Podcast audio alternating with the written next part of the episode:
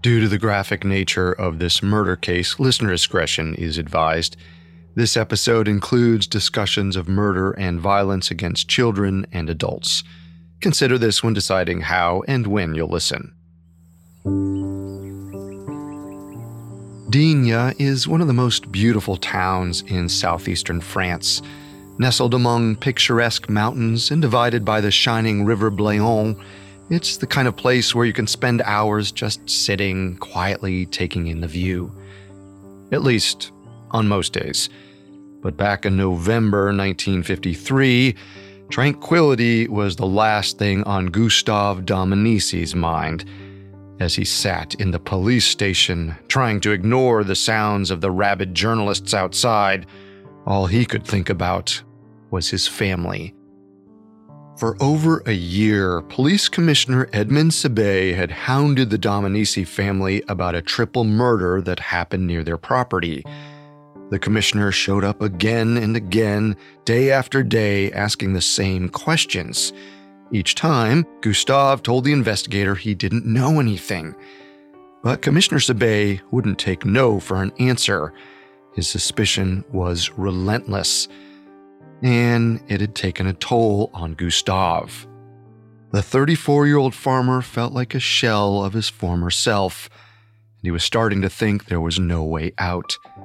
If he didn't put a stop to the questions now, he'd spend the rest of his life being watched by the police. So he swallowed the lump in his throat and stood. It was time to come clean. Welcome to Conspiracy Theories, a Spotify podcast. I'm Carter Roy. Today, we're finishing the story behind the Dominici affair. Stay with us.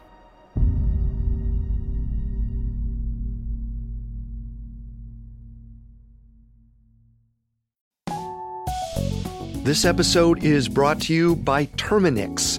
There's one thing we can all agree on Dealing with pests is a pain. But luckily, Terminix can help, because when pests show up, so does Terminix. With over 95 years of experience, they have what it takes to take on any pest problem fast. So if your home or business has pests, don't stress it.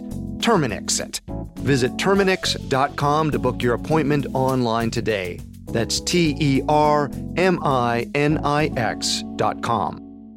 Cool fact a crocodile can't stick out its tongue. Also, you can get health insurance for a month or just under a year in some states. United Healthcare short term insurance plans, underwritten by Golden Rule Insurance Company, offer flexible, budget friendly coverage for you. Learn more at uh1.com. Ryan Reynolds here from Mint Mobile. With the price of just about everything going up during inflation, we thought we'd bring our prices down. So to help us, we brought in a reverse auctioneer, which is apparently a thing. Mint Mobile unlimited premium wireless. Ready to get 30, 30, bit to get 30, bit to get 20, 20, 20, bit to get 20, 20, bit to get 15, 15, 15, 15 just 15 bucks a month. So, Give it a try at mintmobile.com/switch. slash $45 up front for 3 months plus taxes and fees. Promo rate for new customers for limited time. Unlimited more than 40 gigabytes per month slows. Full terms at mintmobile.com. It had been less than a month since the murders and Police Commissioner Edmond Sébeille was already exhausted by the Drummond murder case. He'd spent weeks trying to crack the eerie code of silence in the village of Lurs. His aggressive interrogation tactics hadn't gotten him the confession he wanted, but they had helped him narrow down his suspects. Maybe a little too quickly. To some in the French press, his investigation appeared single minded, even biased. It didn't seem like Sébeille had considered many suspects. Instead, he doubled down on the Dominicis, the family of farmers who discovered the Drummonds' bodies. The head of the family was 77 year old Gaston, a grumpy, vulgar old man. He took any opportunity to lash out at his wife, Marie. Their blundering 33 year old son, Gustave, also lived with them, he was firmly wrapped around the finger of his 23 year old wife, Yvette. And finally, there was Clovis, Gustave's older brother, who lived away from the family in another part of the village. Sébeille believed the Dominicis were hiding something. Their stories were full of holes and at some points matched each other nearly word for word. So, despite the backlash from the press, Sébeille continued to pursue the Dominicis. He was convinced he was on the right path until he received a letter that changed everything. The letter arrived in late August. It told the police to investigate one of the Dominici's neighbors, Paul Maillet. He was a friend of the family and a secretary in the local division of the Communist Party, the same group that was defending the Dominicis in the press. Sébeille was probably surprised. Paul Maillet hadn't really been on his radar, but by that point, he'd follow any lead he could, so he got to work obtaining a search warrant for Maillet's home. In the meantime, the police did their best to track down the anonymous letter writer. It's not clear exactly how they found her, but it turned out to be a local lavender farmer. She told detectives she'd seen the murder weapon, the World War II carbine, hanging on Paul Maillet's kitchen wall a couple of years earlier. Well, with that, Sébeille got his warrant, and on August 29th, the police turned Maillet's farmhouse upside down. While they didn't find anything directly connected to the Drummond murders, they did turn up evidence of other minor crimes. Maillet was stealing electricity directly from the town's power grid, and more importantly, police found two British submachine guns stashed away. As we mentioned in the last episode, it was fairly common for French farmers to scavenge military weapons after World War II. Though this was technically illegal, the police generally looked the other way. But they weren't going to make an exception for Maillet. He was cornered. Sébeille threatened to haul him off to jail on weapons charges, unless, of course, he cooperated with their investigation. Maillet was torn. In Lurs, it was taboo to speak ill of a neighbor. There was also a general distrust of men like Sébeille, police officers from the big city. On the other hand, Maillet couldn't afford to go to jail and he didn't want to defend a murderer either. So ultimately, he told the commissioner everything he knew.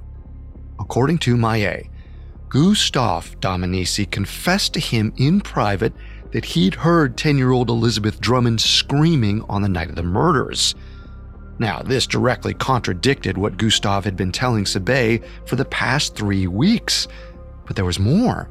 When Maillet asked Gustave where he'd heard the screams, Gustave told him he was standing outside in a clover patch by his house. Again, that was not the story Gustave had been telling the police.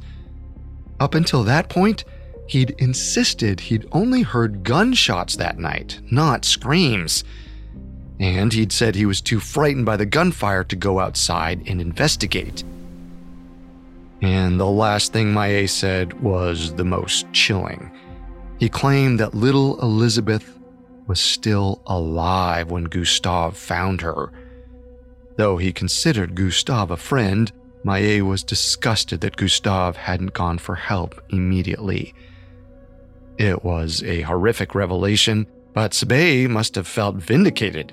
It all did come back to the Dominici family, just like he knew it would.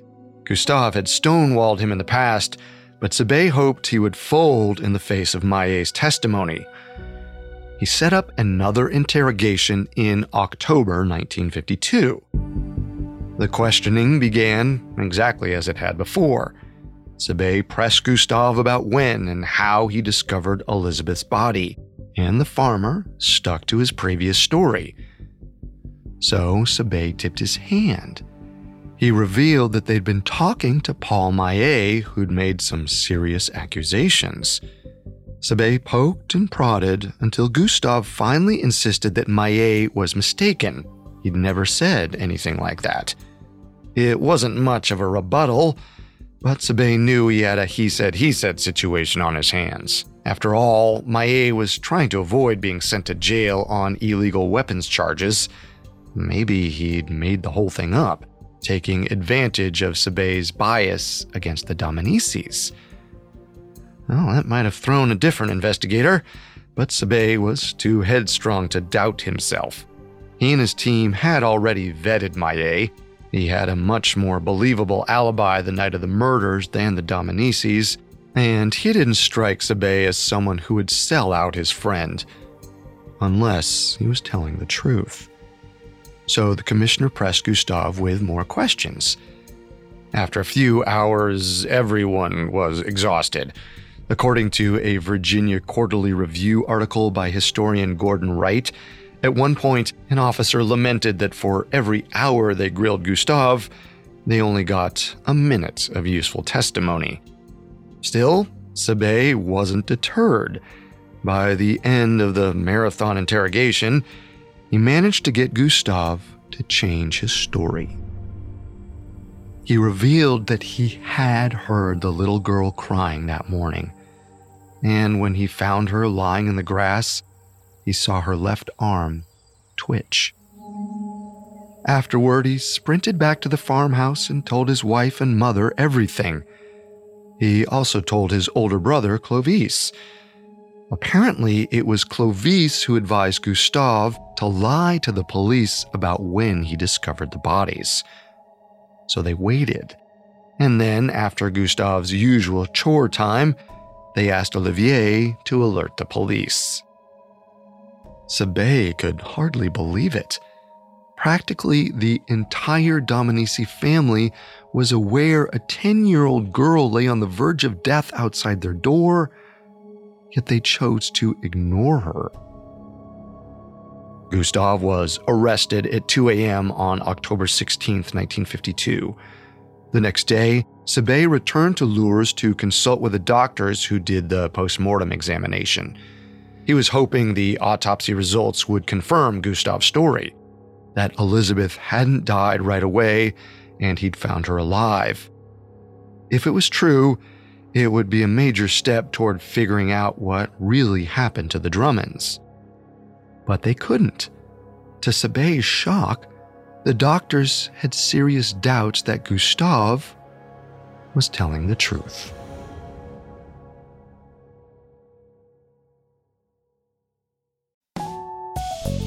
This episode is brought to you by Terminix. Terminix can't help you solve the world's biggest mysteries or take on alien life, at least, not the ones you're thinking of, but they can help take care of pesky invaders in your home, like the ants in your kitchen, the roaches under your sink, and the termites in the walls. Because when pests show up, so does Terminix. No matter what type of bug it is, they can Terminix it fast with personalized pest care that puts you in control. And with over 95 years of experience, it's no wonder they're trusted by homes and businesses everywhere. So if you have a pest problem, don't stress it. Terminix it. Visit Terminix.com to book your appointment online today. That's T E R M I N I X.com. Ryan Reynolds here from Mint Mobile. With the price of just about everything going up during inflation, we thought we'd bring our prices down. So to help us, we brought in a reverse auctioneer, which is apparently a thing. Mint Mobile unlimited premium wireless. Ready to get 30, 30, bit to get 30, bit to get 20, 20, 20, bit to get 20, 20, bit to get 15, 15, 15, 15 just 15 bucks a month. So, Give it a try at mintmobile.com slash switch. $45 upfront for three months plus taxes and fees. Promo rate for new customers for limited time. Unlimited more than 40 gigabytes per month. Slows. Full terms at mintmobile.com.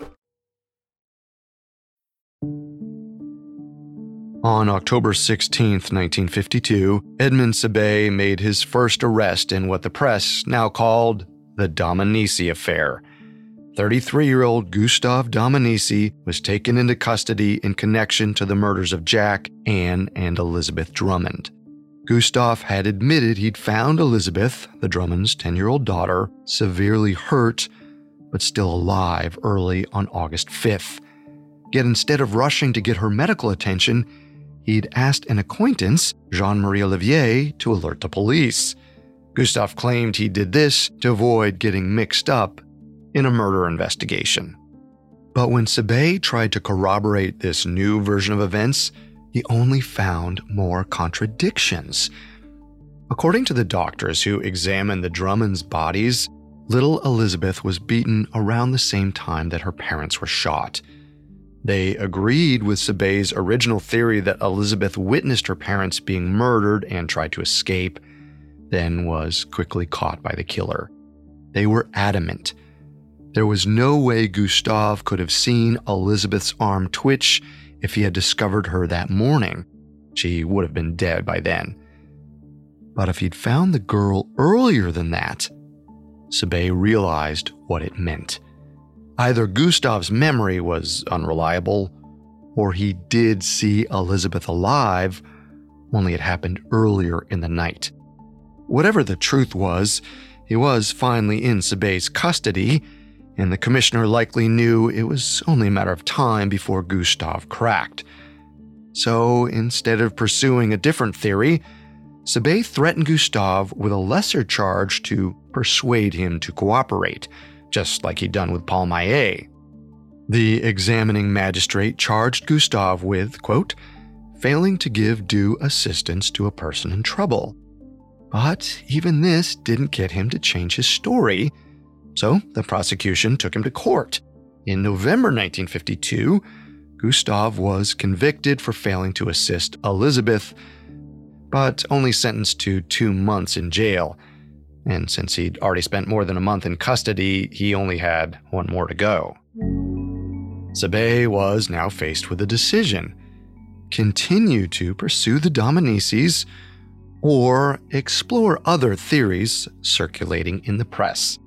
Now, we mentioned last time that some left wing newspapers had spread rumors that one of the victims, Jack Drummond, was a spy working for the British government. Sébeille seems to have dismissed the theory completely. In fact, he ignored a huge aspect of the Dominici affair the victims themselves. So, journalists rushed to do what the police wouldn't. They looked into the Drummond family to figure out why someone might want them dead. The basic facts of Jack Drummond's life were easy to dig up. His parents died when he was young, and he was raised by his aunt and uncle who nurtured his love of nature and gardening. Jack graduated from East London College and became a biochemist. From there, he tried to join the army but was denied due to a heart condition. Instead, he became a researcher and pioneer in the new field of nutritional science. He grew to be a respected expert known for his engaging lectures. His wife, Anne, worked as his secretary before the pair married. Shortly afterward, Jack's career took off. Jack Drummond held a number of government positions, advocating for a healthier diet for the British public. During World War II, he traveled all over the world as an advisor, consulting with Allied states on nutrition and around this time, in 1942, little Elizabeth was born. We don't know much more about the Drummonds, but according to their friends, the family couldn't have been happier. Jack and Anne loved their daughter, and they seemed to have a healthy marriage. There was no indication of infidelity, and Anne traveled with her husband whenever she could. Like how many conspiracy theories are born, the press, trying to find an exciting angle, spiced up the Drummond's life with some wild assertions. Jack was purported to be a master with modern guns, while Anne was suspected of being a secret agent for the British Navy. Some even alleged that Jack had been to the village of Lurs before, and because there was a chemical factory nearby during World War II, the theory developed that Jack was somehow involved in producing chemical weapons. Now, as far as we can confirm, these rumors are just that rumors. But who knows what Sébeille might have been able to dig up on the Drummonds had he been able to tear himself away from the Dominicis. Instead, he settled in for a war of attrition against the Dominici family. While Gustave was in jail, he started turning up at the farm almost every day. No doubt his presence infuriated the family. It was obvious what Sébeille was doing. On this time, he wasn't going to let their endless denials wear him down. He would wear them down instead. He'd stand by the stables as old Gaston tended to the livestock. He'd watch as Gustave's wife Yvette did the laundry, and he wouldn't always bring up the murders. Sometimes he made idle small talk as if he was simply out for a stroll. Sébeille paid special attention to the Dominicis' personalities, looking for an in. He quickly realized that despite being only 23, Yvette was sharp and self assured. She had no patience for Sébeille and was too careful to slip up around him. Gaston's wife, Marie, didn't say much either. She didn't want to know what was going on, and she had little to offer but complaints about her husband which were mostly valid because Sébeille found Gaston to be one of the most abrasive men he'd ever met. The 77 year old patriarch had absolutely no manners. He seemed to only take pleasure in ordering people around, criticizing them, or barking insults. The coarse attitude made Gaston come off as ignorant and proud. But he had a sly side too. Oddly enough, he alone seemed to take Sébeille's presence in stride. While the rest of the family made it clear Sébeille was not welcome, Gaston typically acted unbothered by the commissioner's presence. So Sébeille took the opportunity to cozy up to the old man. Sometimes they drink and gossip through the nights. A few times, Sébeille even stayed for dinner. But in the end, it was all an act. Gaston knew Sébeille was trying to get him to say something about the murders, and Sébeille got the impression that Gaston was only entertaining him because he got a kick out of withholding information. He liked to watch the commissioner squirm. Now, that's not to say all of Sébeille's interactions were mundane. On one of his first visits, he confronted Gaston about his son's failure to get help for Elizabeth the commissioner pointed out it wasn't just Gustave who didn't act. Gaston's wife and daughter in law had also lied to police to avoid getting involved. According to Martin Kitchen's book, The Dominici Affair, at the mention of his wife Marie, Gaston flew off the handle, shaking his cane in the air and cursing her.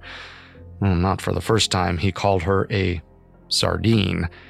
He claimed that if Gustave had come to him, he'd have told his son to get help immediately. Somehow, Sébeille doubted this. It seemed more like the bluster of an angry old man, one who took any opportunity to insult his wife and shift the blame away from himself. 77 year old Gaston was proving to be a tougher nut to crack than even his son. It was time for a new tactic. What Sébeille really wanted to do was haul every single Dominici down to the station and wear them down through interrogation. But French law made this difficult, and Sébeille's superiors wouldn't allow it. So this time, finally, the commissioner backed off.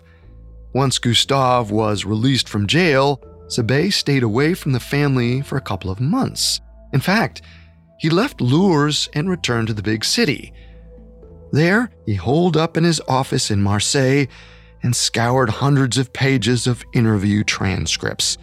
He was desperately searching for something he'd missed, anything that might confirm the Dominici's guilt. He even swallowed his pride and asked his father for help. Sébeille Sr. was a retired detective with years of experience working cases in the French countryside. His father leapt at the invitation, fully immersing himself in the Dominici affair. And ultimately, he agreed with his son. He may not have been completely certain that the Dominicis were the culprits, but he was sure they knew more than they were saying. Sébeille Sr. pointed out his son's crucial mistake. The family was a lot smarter than Sébeille gave them credit for. Yes, their frequent backpedaling and somewhat nonsensical accounts made them seem like fools at times. But Sébeille's father believed they knew exactly what they were doing. They were feeding into the commissioner's biases about rural folk, stringing him along the entire time. There was a saving grace, according to Sébeille's father. Unlike his stubborn father or his self assured wife, Gustave was genuinely frightened by the police. and Sébeille Sr. was betting the recent jail time had scared him all the more. Sébeille Sr. believed that attitude made it less likely that Gustave murdered anyone, but he could have been convinced to cover for someone else in the family. Maybe his brother, Clovis. Maybe his father, Gaston.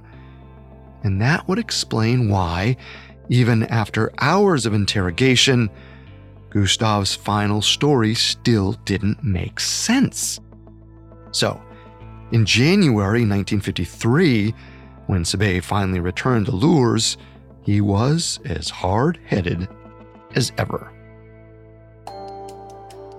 The Dominicis couldn't have been happy to hear he was back, but while Sébeille was away, they'd found a new mutual enemy Paul Maillet. The Dominicis knew Maillet was the one who ratted on Gustave for failing to get medical attention for Elizabeth. That betrayal sparked a massive feud between the neighbors, ruining a 50 year friendship. Maillet had handed Gustave to the police on a silver platter, and the move earned him one of the worst possible reputations one can have in a small town an attention seeker with a big mouth. But that wasn't all. Despite the police confirming his alibi on the night of the killings, the Dominicis told everyone that Maillet owned the murder weapon. He was caught between a rock and a hard place. Some people shunned him because they believed he was the murderer, while others simply hated him for cooperating with the police. The Dominicis took to calling Maillet Sébeille. He was ignored at work and got a flood of threatening letters in the mail. He was used as an example. And the message to everyone in the village was clear keep your mouth shut, or else. Apparently, in Lurs, being a snitch was worse than being an accused murderer. Because one night, as Maillet drove home, he was nearly decapitated. In his book, The Dominici Affair Murder and Mystery in Provence, author Martin Kitchen wrote that someone had stretched a metal wire, almost invisible to the naked eye, across the road. Maillet's motorcycle hit it, and he was thrown into the dirt. If he'd been driving any faster, he could have died. Yet, despite all the harassment, it felt like Maillet had violated the village code of silence for nothing. Because once again, Sébeille's case was at a standstill, and the campaign against Maillet ensured that nobody else would talk to the police commissioner. Sébeille was back at square one, and the authorities had reached a breaking point. They wanted the case closed before the media criticism got too loud, by any means necessary. Replacing Sabet would only fan the flames, so they put their trust in the commissioner one last time. He promised them that he could break the Dominicis. He just needed total control. Hi, I'm Daniel, founder of Pretty Litter. Did you know cats tend to hide symptoms of sickness and pain? I learned this the hard way after losing my cat, Gingy. So I created Pretty Litter, a health monitoring litter that helps detect early signs of illness by changing colors, saving you money and potentially your cat's life. Pretty Litter is veterinarian developed, and it's the easiest way to keep tabs on your fur baby's health right at home. Go to prettylitter.com and use code SPOTIFY for 20% off your first order and a free cat toy. Terms and conditions apply. See site for details. The Hargan women seemed to have it all. We were blessed. My mom was amazing. But detectives would soon discover Inside the house, there were the bodies of two women. a story of betrayal you would struggle to believe if it wasn't true. I am just praying to God, this is a sick joke. From 48 Hours, this is Blood is Thicker The Hargan Family Killings. Listen to Blood is Thicker The Hargan Family Killings starting May 8th, wherever you get your podcasts. By July 1953, Commissioner Edmond Sébeille had been investigating the Drummond family murders for nearly a year, yet he'd made almost no progress. Still, he insisted he could salvage the case. And soon, a chance meeting with the French Minister of Justice changed everything. The minister was impressed by Sébeille's perseverance, and as a conservative, he saw the case, as many did, as a battle between the police and the communists. Communists who supported the Dominicis. Nailing the Dominicis would be bad press for the Communist Party, so the minister promised Sébeille the government's full support and greater legal authority. Up until then, his interrogations had to be approved by one of his superiors, an examining magistrate. But now, Sébeille was given what was called a rogatory commission, which put him on par with an examining magistrate. He could interrogate whoever he wanted for however long he wanted without anyone raising a fuss. The first thing he did was re interview everyone he could in Lurs, including a few witnesses he'd only spoken to at the start of the investigation, like Jean Ricard, a traveling salesman who passed by the crime scene around 7 a.m. the morning after the murders. Ricard caught a glimpse of the bodies just before the local police arrived 15 minutes later. The first time Sébeille talked to him, almost a year earlier, he didn't even bother to take notes about their meeting. But now he was finally paying attention, and it's a good thing he was. When Ricard described the scene this time, the commissioner spotted a new discrepancy. Ricard insisted he saw Anne Drummond's body at the crime scene partially covered by a blanket, feet facing up beside the station wagon. Another passing witness who'd been ignored was Faustin Rohr. He claimed that he saw the body beside the station wagon, like Ricard had said, only Rohr couldn't tell which way she was facing because her body was completely covered by the blanket, feet and all. She was in an entirely different second position. And when local police found the Drummonds 15 minutes later, Anne's remains were face down and further away from the station wagon. If what these men said was true, Anne had been moved twice before the local police got to the crime scene. Sébeille immediately suspected one of the Dominicis had meddled with the scene, but he still didn't have enough to make an arrest. Even if he could get a family member to confess to moving the body, well, that wouldn't prove they'd actually killed anyone. Still, it was the only option he had left. Sébeille and another magistrate decided they would ambush the Dominici family one last time and haul them in for the longest interrogation yet. But they wouldn't do it right away. Despite a mandate from his superiors to close the investigation quickly, Sébeille bided his time. Instead of doing the interrogations in July, they delayed their plans. After all, he'd mused, summer was a time for rest and relaxation. Then came the wine harvest, which shouldn't be sullied by the stress of a police investigation. All in all, Sébeille didn't make his final move until November 12, 1953. When the day arrived, Sébeille turned up to the Dominici farmhouse bright and early.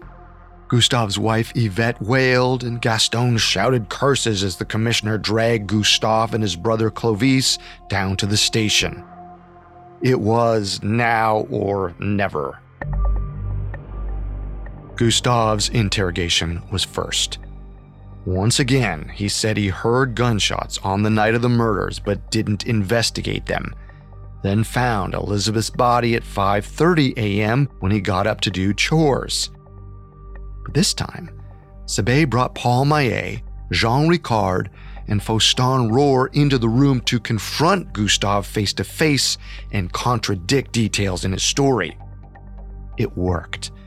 Maillet got him to admit he'd heard more than gunshots. He heard little Elizabeth crying out, too. Another witness got him to confess he'd gone outside at 4 a.m. and seen Elizabeth breathing, not at 5:30 and finding her dead. The questioning lasted at least 7 hours. By the end, Gustave was on the verge of tears. Sébeille allowed him a 90 minute break, then it was back to the interrogation room.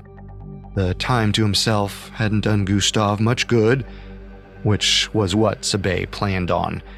Gustave could hardly talk and started repeating that he knew nothing. But Sébeille was done playing games. He questioned Gustave relentlessly until midnight. Then, the farmer broke down. He confessed that he had indeed moved Anne's body. He claimed he only did it while trying to figure out whether she was alive or not.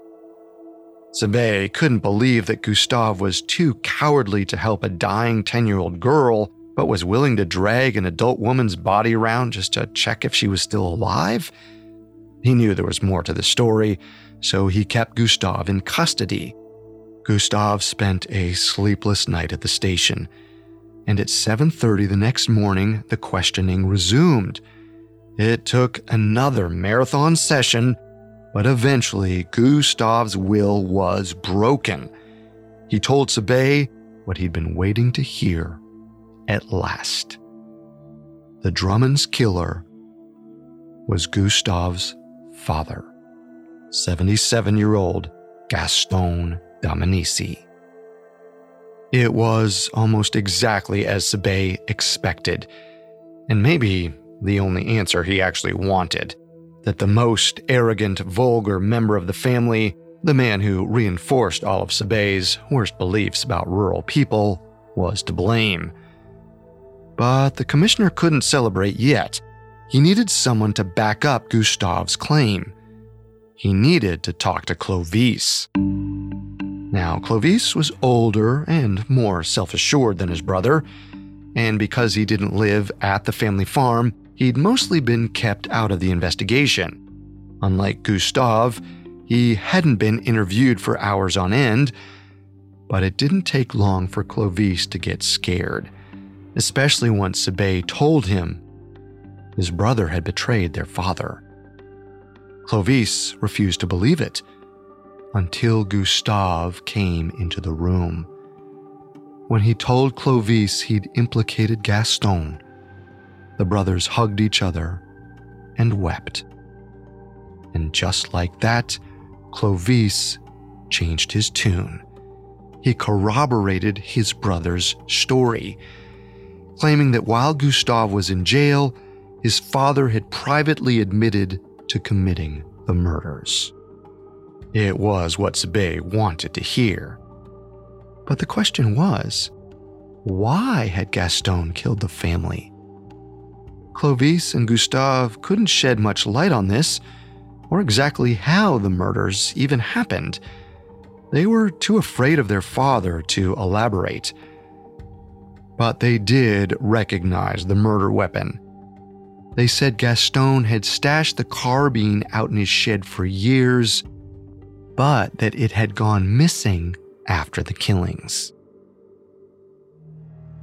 On November 13th, police arrested Gaston Dominici. The old man put on a show of being disinterested in the interrogation, so Sébeille let him stew in jail overnight. The next morning, Gustave and Clovis gave separate statements formally accusing their father. But Gaston wasn't going to fold so easily. At first, he claimed his entire family was against him and he had nothing to do with the Drummonds. Then, he said Jack Drummond had attacked him that night and that he'd been forced to use the carbine to defend himself. But when police pressed him to turn in a formal statement, he retracted this confession and insisted that Gustave was the killer instead. Gaston claimed he was only going to take the fall to protect his son.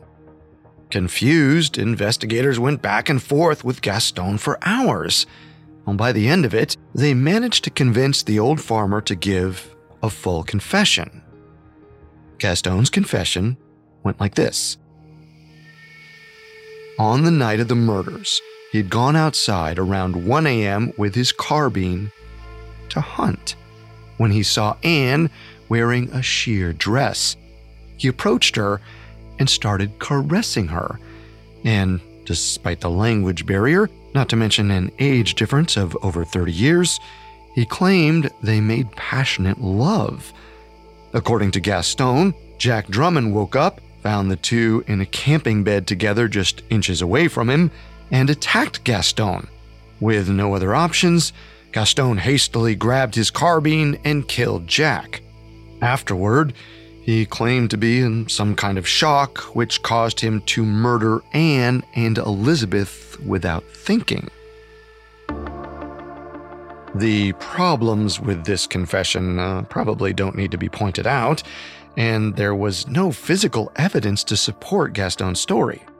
Doctors found no sign of recent sexual activity in Anne's postmortem exam, and there was also no remnant of the sheer dress Gaston spoke of.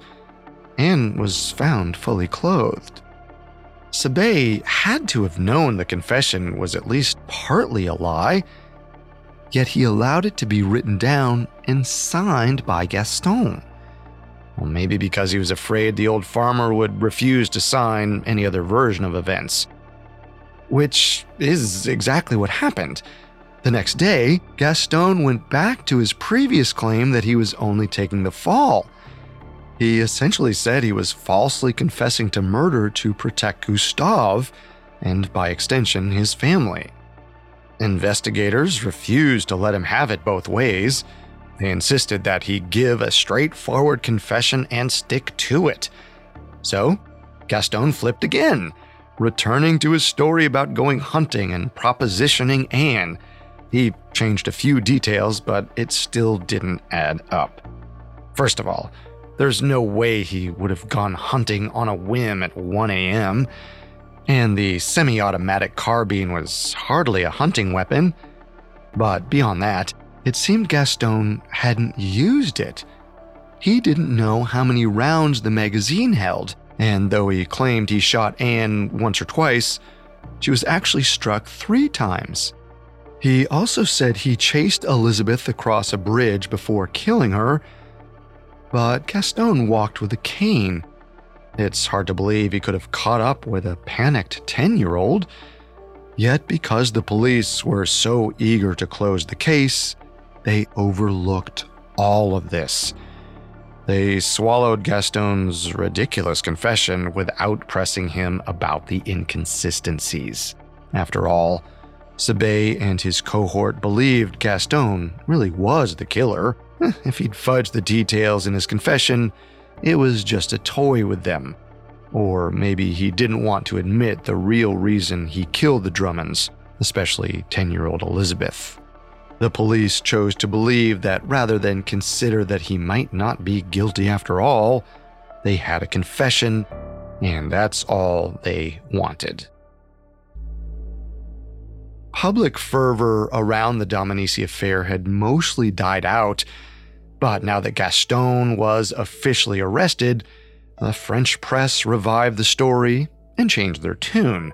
After months of criticizing Sébeille, they suddenly made him out to be a hero. The commissioner relished in his goodwill until November 1954, when Gaston's trial began and Gustave took the stand to retract his statement. Gustave stunned the public by repeating his original story that he'd only heard gunshots on the night of the murders and hadn't gone out to investigate. He no longer accused his father of killing the Drummonds and claimed his confession was signed under duress. It was a blow to the prosecution, but in the end, none of it changed the outcome. Gaston Dominici was convicted and sentenced to death. His lawyers immediately attempted to get a new trial. It never came, but in 1957, Gaston's sentence was commuted to life in prison. Three years later, he was given a presidential pardon. Around that time, concerns arose about the validity of his conviction, not to mention his age. At that point, Gaston was France's oldest prisoner, so the 84 year old was given a compassionate release, and lived out the rest of his life in the care of his family. In the end, Clovis was the only Dominici who didn't retract his accusation.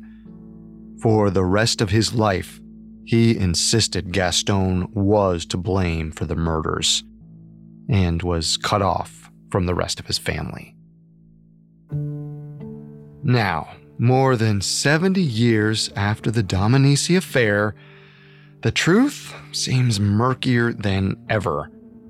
From the beginning, Commissioner Sébeille decided the Dominicis were guilty and didn't stop hounding them until he had a confession. And that might be the greatest damage Sébeille did. In his determination to convict the Dominicis, he neglected all other possibilities.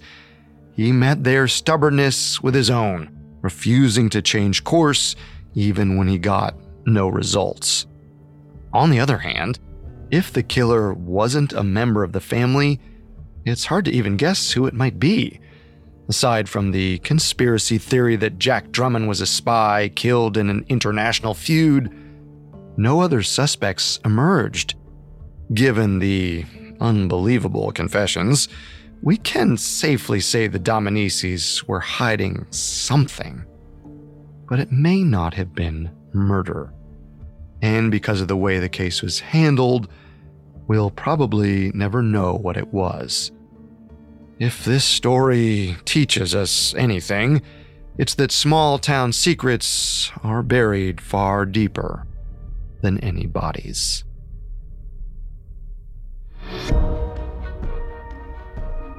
Thanks again for tuning in to Conspiracy Theories.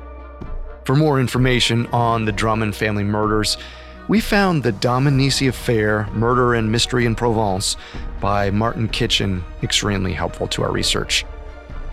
Until next time, remember the truth isn't always the best story, and the official story isn't always the truth. Conspiracy Theories is a Spotify podcast. This episode was written by Terrell Wells edited by Amin Osman and Alex Garland, fact checked by Cheyenne Lopez, researched by Mickey Taylor, and sound designed by Alex Button. Our head of programming is Julian Boireau. Our head of production is Nick Johnson, and Spencer Howard is our post production supervisor. I'm your host, Carter Roy.